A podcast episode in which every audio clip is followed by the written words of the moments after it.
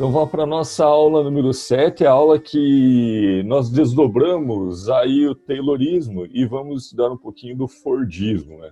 É, Ford que a gente poderia dizer que é uma espécie de continuação intensificada desse movimento de administração científica que foi o Taylorismo. É, se vocês pudessem me dar algumas direções, quais seriam a, a diferença entre o Taylorismo e o Fordismo? Então, eu li o, eu só li um dos artigos porque eu achei que tudo era ali era referências de um só. Mas o. Deixa eu ver o que eu tava lendo. É o do. Minha Vida e Minha Obra, né? Do Ford. Isso. Eu achei ele mais humanizado. É, de fato ele tem uma preocupação é, ou uma compreensão muito particular de pessoas, né, mas ele está mais preocupado, de fato, com alguns assuntos aí de, de ordem motivacional do que estava, por exemplo, os primeiros, né. Não que ele seja de uma escola humanista, pelo contrário, ele é muito... É, ele só, tipo, que nem ele fala que que as pessoas que, no caso, têm deficiência, que elas sim têm que trabalhar, que elas conseguem, às vezes, render até mais do que as pessoas que são fisicamente capazes. É, ele, ele fala mais de pessoas, né? Essa é uma, é uma questão que eu sempre coloco para os meus alunos, a importância de que quando formos tratar de um autor, que a gente vá direto em seu texto, né? Tenha oportunidade de ler o seu texto original. Ford é um desses caras injustiçados aí, porque todo mundo fala dele, tá cheio de, de, de obras comentando Ford, mas são poucos estudantes que vão lá e têm contato com o texto de Ford para saber o que ele pensava, de fato. Esse livro aí que data da década de 20, é, ele tem inclusive um português todo rebuscado, porque é, é uhum. mais ou menos a tradução daquela época, né? Uma editora que nem existe mais, que era a editora Monteiro Lobato. É, então, a importância de ir até o autor nos dá uma, uma espécie de condição de interpretar um pouco melhor o que se diz sobre ele. Né? Por exemplo, é, todo mundo quando vai falar de, de Ford, hoje, a maioria dos professores de CGA, eles vão dizer, ah, Ford é o cara da linha de produção, é, que fez a linha de montagem. Muito bem, né? apesar que não foi nem ele o primeiro, mas ele foi o que teve maior sucesso, né? ele que foi o empresário mais bem sucedido nessa, nessa linha de montagem. É, só que tem muito mais disso. E tem, por exemplo, uma discussão sobre motivação, ou sobre alocação de pessoas num sentido um pouquinho diferente do, do, do, Taylor, né?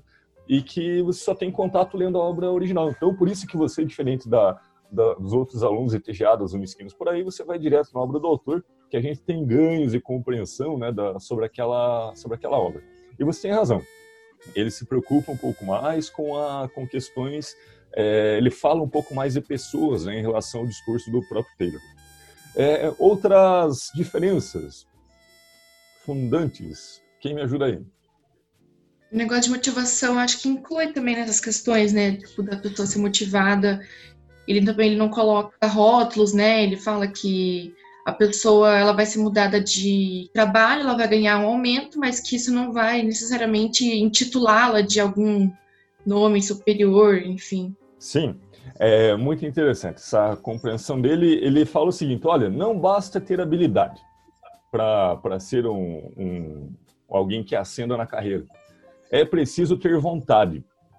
E a tarefa mais difícil, inclusive na seleção de pessoas, não é distinguir quem tem habilidade na, na, no fazer as tarefas, mas sim quem tem essa vontade de ter mais responsabilidades dentro de uma hierarquia qualquer.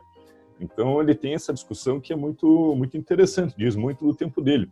Fala também de uma espécie de como os operários eram compreendidos, né? Que ali fica muito claro que ele coloca que, em geral, os operários eram pessoas até que pouco interessadas, assim, né? Que é, essa coisa da repetição do trabalho é, e a monotonia, para alguns era até desejado, porque se não fosse um trabalho dessa forma, ele dizendo, é, sequer conseguiriam comer, é, é, essas pessoas não teriam dinheiro para pagar sua comida, porque o trabalho teria que ser monótono, repetitivo na altura da capacidade daquelas pessoas.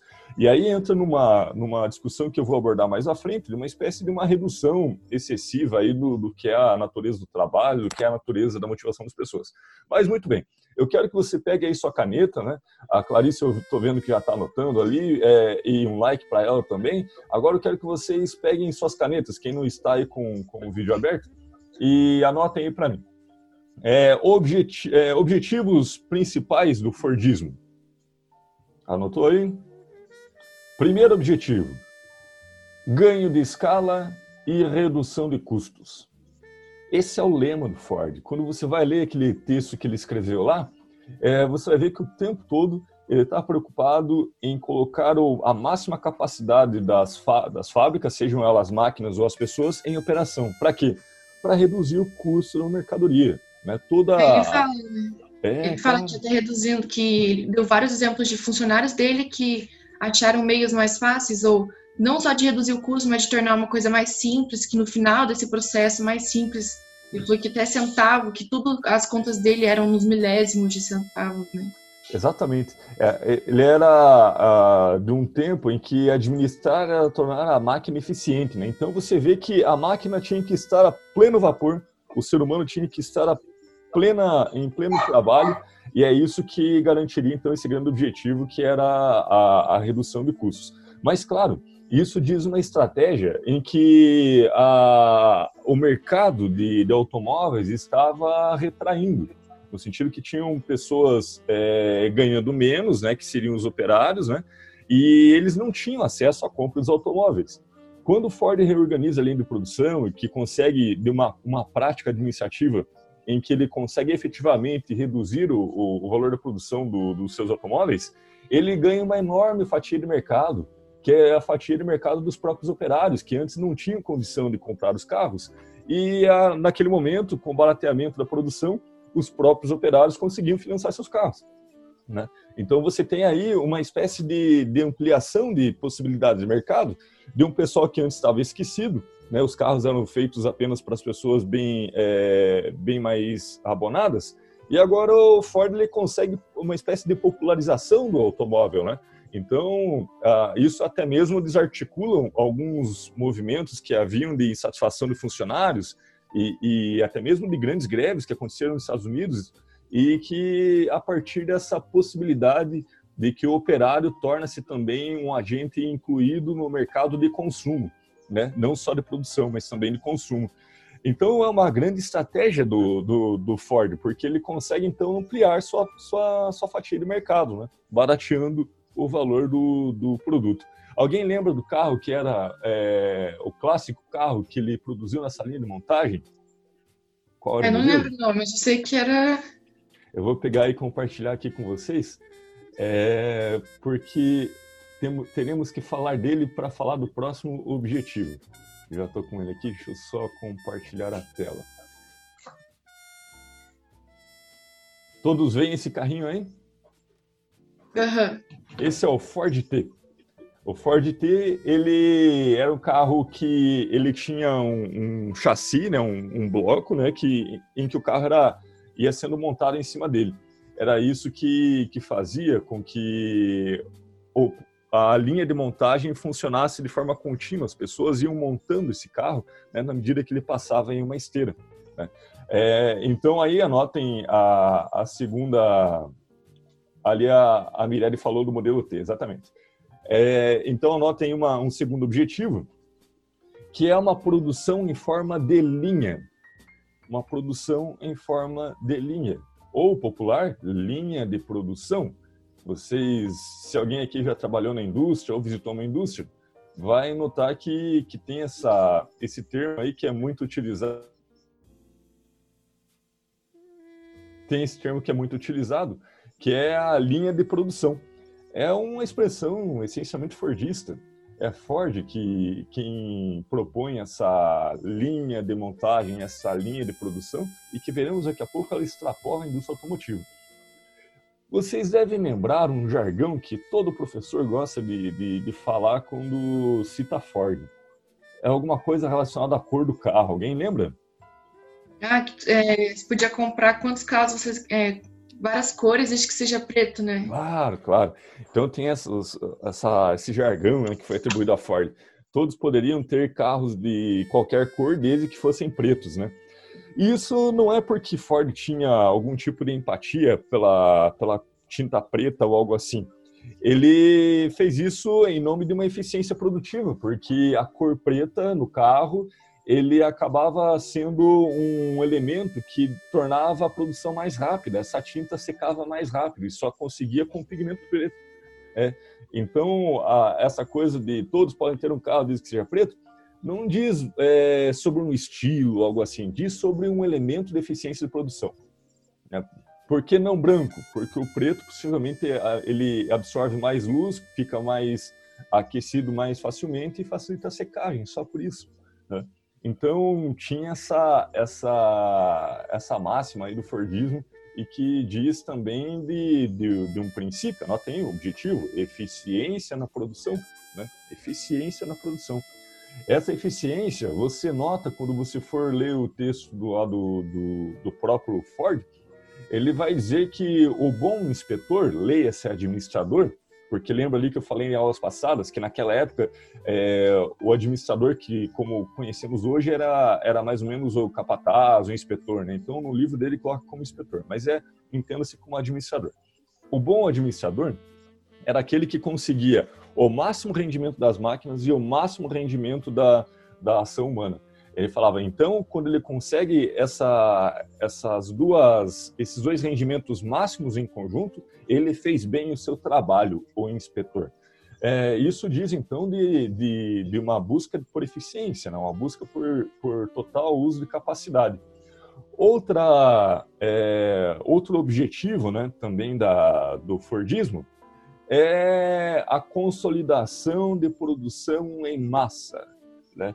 Ele consolidou, ele tinha esse objetivo de consolidação de uma forma de produção de bens em massa.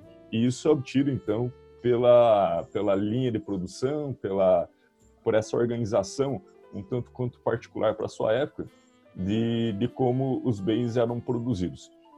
Tudo bem até aqui? É, agora anotem aí características, né?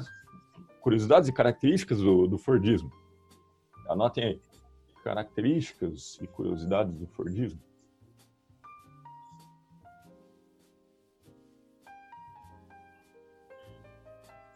Bom, é, eu iniciei perguntando o que era diferente do Fordismo para o Taylorismo, e uma das coisas é justamente essa. No Taylorismo, os movimentos eram estudados cientificamente, as ferramentas eram adequadas, né? a, os maquinários eram projetados ergonomicamente, só que eram os trabalhadores que se moviam, quando necessário, entre os produtos em produção. E às vezes uma equipe fixa produzia do início até o final. Né? Então tinham ali sua divisão de tarefa na equipe, mas ela tinha mobilidade. Então não tinha esse conceito de funcionário estático na linha. Ou uma característica fundante do, do que se tem como Fordismo é que você tem a linha de produção onde mercado, o produto em construção se move, mas os funcionários ficam parados. Os funcionários ficam parados. É, nesse sentido, você tem uma, uma reviravolta na produção. Então, você tem se antes você organizava as equipes de trabalho em torno de, dos automóveis para produzi-los, é, numa produção muito mais próxima do, da própria artesania, da produção artesanal de automóveis que era vigente na época, né? Quando Ford inicia sua produção com modelo é, monobloco, ele inverte. Então agora quem se move é, é o produto e não o funcionário. Essa é a grande marca e que extrapola a produção de automóveis. Porque com essa técnica de produção em massa do Ford, a gente tem consequências em outros campos de, de produção, né? E que hoje ainda se manifestam alguns, né? Vocês conseguem me citar alguns campos aí de, de, de, de atuação, de produção, em que é muito notório o elemento fordista na... depois dessa virada e que acaba aqui produzindo um único automóvel né, a preço popular e que isso vai incluir uma camada da população que antes não tinha acesso, agora vai poder pagar pelo automóvel. E essa técnica de produção, essa técnica industrial, ela invade outras, outros setores industriais, inclusive alimentício, né, que vocês acabaram de falar para mim. É, a gente tem então uma espécie de, de produção de um produto muito parecido sendo comprado por muita gente é a produção de massa e o consumo de massa. Vocês já notaram que na maior parte do tempo a gente consome as mesmas coisas nos mais diferentes lugares do mundo? Quem aqui já teve a oportunidade de, de, de fazer uma viagem mais distante, vai olhar para as prateleiras e vai ver as mesmas marcas. Vai numa praça de alimentação, terá as mesmas, as mesmas redes. E quanto mais o tempo passa, mais iguais estão ficando alguns padrões de consumo. Essa é a produção é, em massa, gerando consumo de massa e também produzindo uma sociedade de massa. Né? Ah, daqui a alguma, alguns séculos, se chegarmos lá, é, possivelmente seremos uma cidade, uma, uma aldeia global, quase que a mesma tribo, porque é justamente esse modelo de produção em massa, produzindo muito poucos modelos de coisas, né, é que temos então aí uma espécie de, de sociedade globalizada e de massa. As pessoas se comportam mais ou menos de forma igual. Tanto que, se você for no, no, no, no Brasil, no Japão, na Europa, nos Estados Unidos, seja onde for, você vai ter lá o McDonald's, na Rússia, né? vai ter o McDonald's, talvez com algumas variações pequenas em relação a alguma região ou outra que tem restrições ao tipo de carne ou algo assim. Mas é um efeito de uma mentalidade industrial, né, que deu muito certo ali no início da, do século XX e se desdobra para cá. É, Vamos lá, mais uma característica do Fordismo. Né? O ser humano como recurso.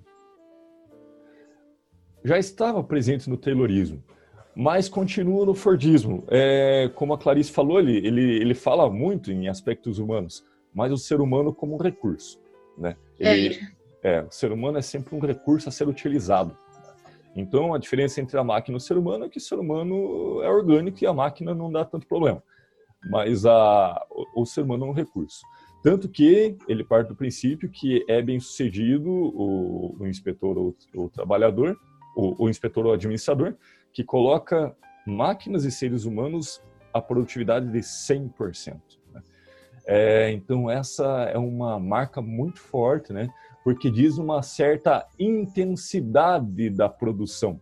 Né? Anotem uma intensidade da produção que leva à produtividade. Então, uma intensidade sempre ao máximo, né? as pessoas são utilizadas como recursos, né? recursos humanos, é daí dessa mentalidade que vem essa expressão, recursos humanos, que é usada até hoje, e humanos são utilizados como recursos produtivos. Né? E aí vocês começam a fazer ligações aí com esses termos e veem que eles são muito antigos. Né? Olha só, recursos humanos. Quantas vezes foi falado isso em sala? E alguns de vocês não sabiam é, fazer a conexão histórica. Exatamente aí dessa época. Né? São recursos produtivos, tanto quanto qualquer outro insumo. É, vamos lá. Agora, algumas curiosidades. Né?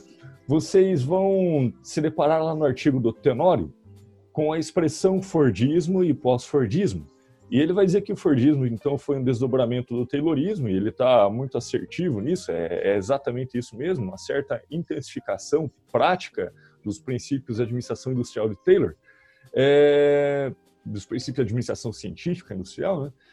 E outra característica, é, outra curiosidade, é que vai ter o pós-Fordismo. E isso vocês vão ouvir aí de muitas formas, né? E eu vou buscar o sentido que é sustentado pelo Tenório, porque eu acho que é um, uma produção mais confiável. O Tenório vai dizer o seguinte: não faz muito sentido dizer que estamos hoje no pós-Fordismo, porque não ultrapassamos o Fordismo uma vez que temos simplesmente o seu desdobramento, as suas consequências, e agora, inclusive, em plataformas de tecnologia, né? Trabalhamos não mais com ferramentas físicas, mas com ferramentas informacionais, né? Mas isso não é um rompimento com o Fordismo, mas só uma evolução, né? Inclusive com ganhos aí da tecnologia da informação. Então ele vai dizer, toda vez que você falar em pós-Fordismo, lembre-se que não é uma ruptura com o Fordismo para o que vem depois mas é um depois como consequência do próprio Fordismo. No, em linhas gerais, o texto dele sustenta essa tese e que é muito eloquente, muito bem fundamentada e faz muito sentido. Né? Não temos uma ruptura com o Taylorismo ou com o Fordismo. Tanto que você vai na praça da alimentação e tem gente trabalhando ainda numa espécie de lógica Fordista de produção e está tudo bem, está dando resultado, né? Então, o Fordismo ele se manifesta é, não como algo ultrapassado, mas como algo evoluído agora na tecnologia da informação. E agora, retomando aquele, aquele exemplo que a Clarice me deu de, das impressoras e tudo mais, né? Eu queria saber se vocês conseguem identificar ambientes de trabalhos é, contemporâneos em que seguem uma linha de análogo ao Fordismo. Vamos explorar esse assunto. Notem bem, o processo que anda mesa a mesa, por enquanto um processo físico de trabalho, né? um dossiê, alguma coisa, que ele anda mesa a mesa até chegar na sua conclusão. É, isso diz aí de uma espécie de Fordismo, sim. É, a disponibilização de todo o equipamento ao redor para que eu não tenha que mover-me em, em, torno desse processo também é um elemento Fordista. Clarice uh, pontuou isso de forma muito assertiva. Né? Só que aí temos o, o elemento tecnologias, né? E as tecnologias nos dizem, então, de uma espécie de, de Fordismo em que é, a linha de produção é virtual. Olha que interessante.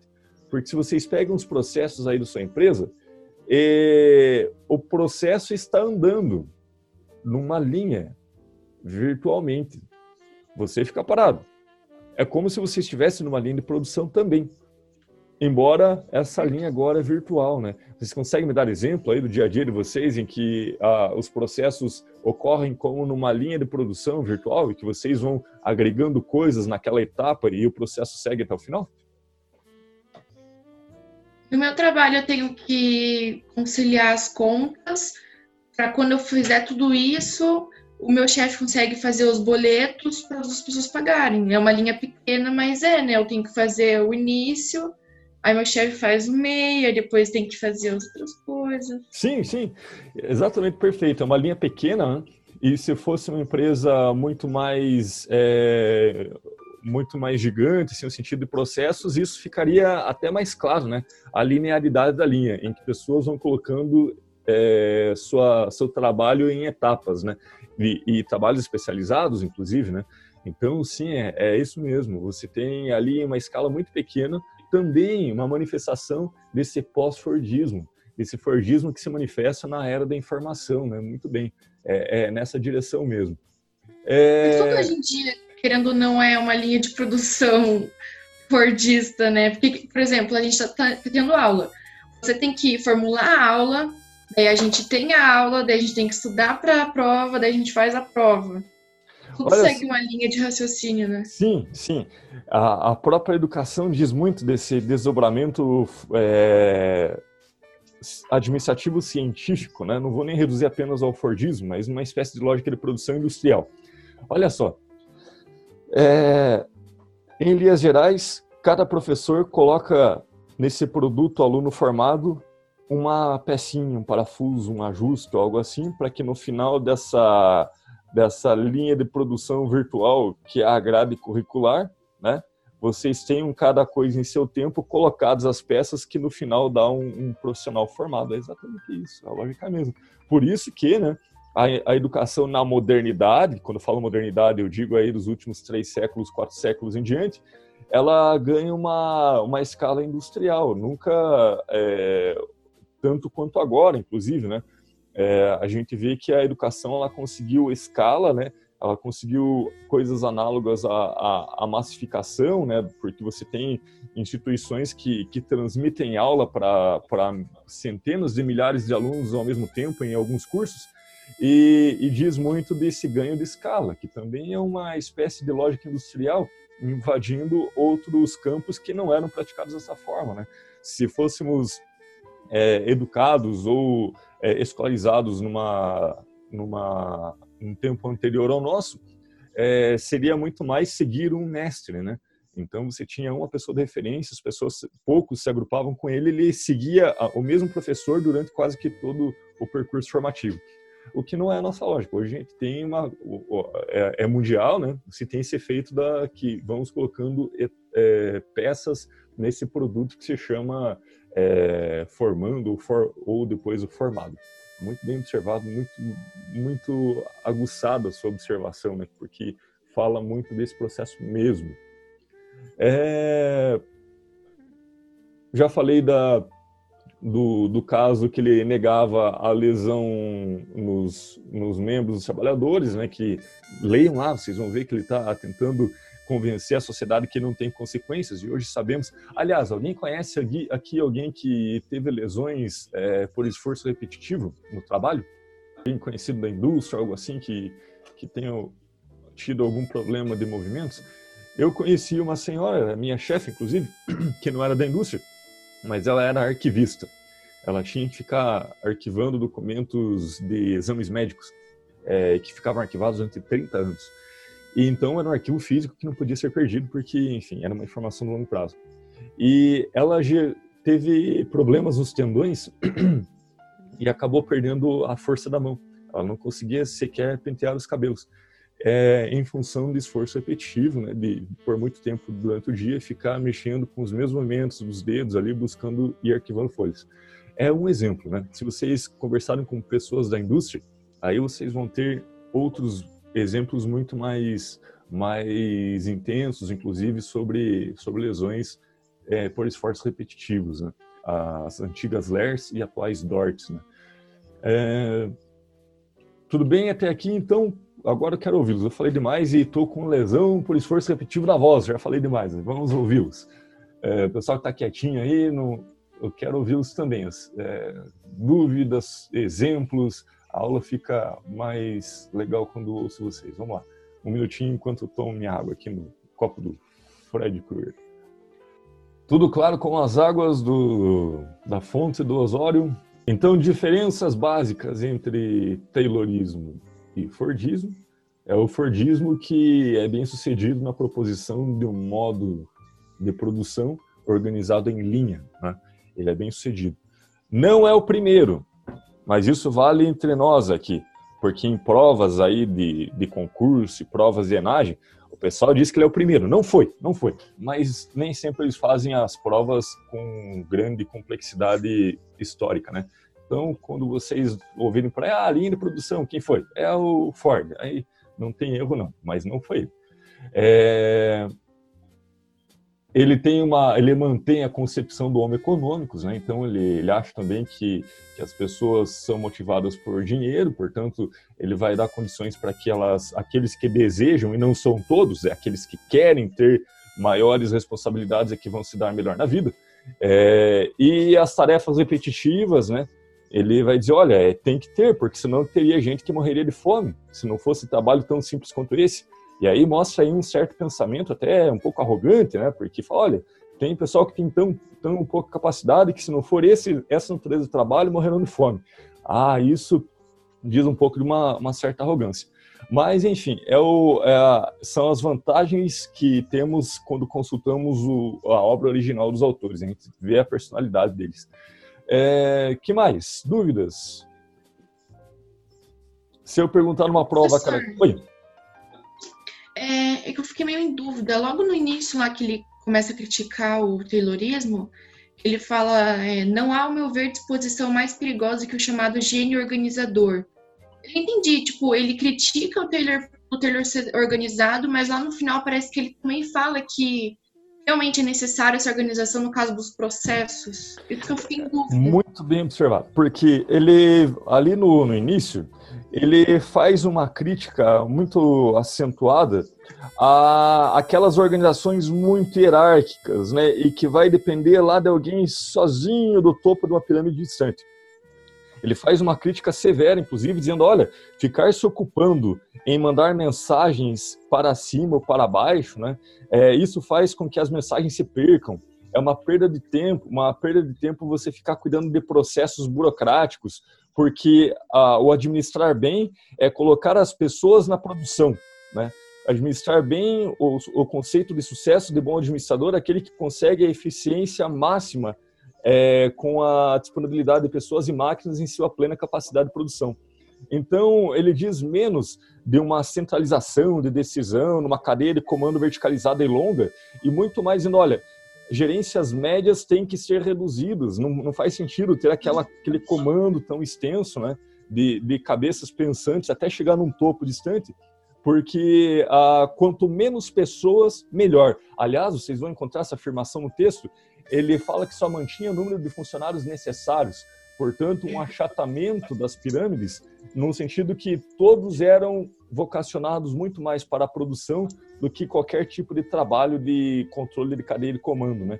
Então, a verticalização sim existia, tinha uma cadeia de comando, mas ali no início ele faz uma crítica muito dura às, às organizações muito burocratizadas, muito piramidais, assim, que, que ficavam com extensas cadeias de comando. É nesse sentido que, que eu vejo ali aquela, aquelas primeiras críticas. Não vejo tanto como uma crítica ao Taylorismo em si, mas muito mais uma crítica a um pensamento burocrático exagerado da, da época e um excessivo trabalho de condução de processos mais do que condução da própria produção.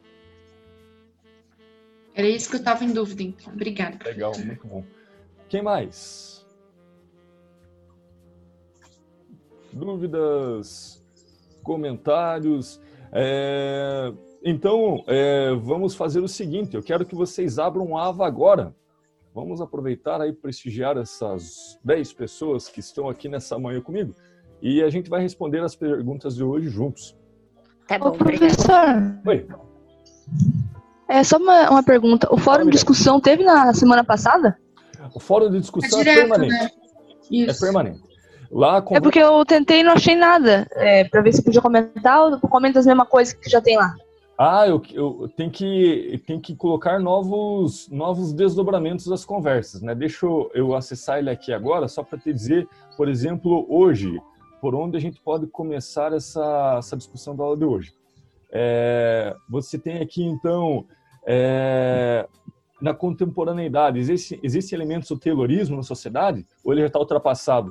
Como vimos, o Fordismo desdobra o Taylorismo. Então, vai lá e comenta se Taylorismo e Fordismo estão ultrapassados ou não. É, é, é o, tópico que enquadra melhor com a aula de hoje. E evitem abrir novos, novas conversas quando já tem uma rodando. Uh, o fórum é bem sucedido não quando cada um dá uma resposta para mim, mas quando vocês dão respostas para vocês. Então, vão lá e, e respondam para vocês também. Ah, tá. É, a gente vai se desdobrando, vai conversando sobre. Ah, tá, entendi. Obrigada. Feito. Valeu. Agora em definitivo. Tchau, tchau. Professor.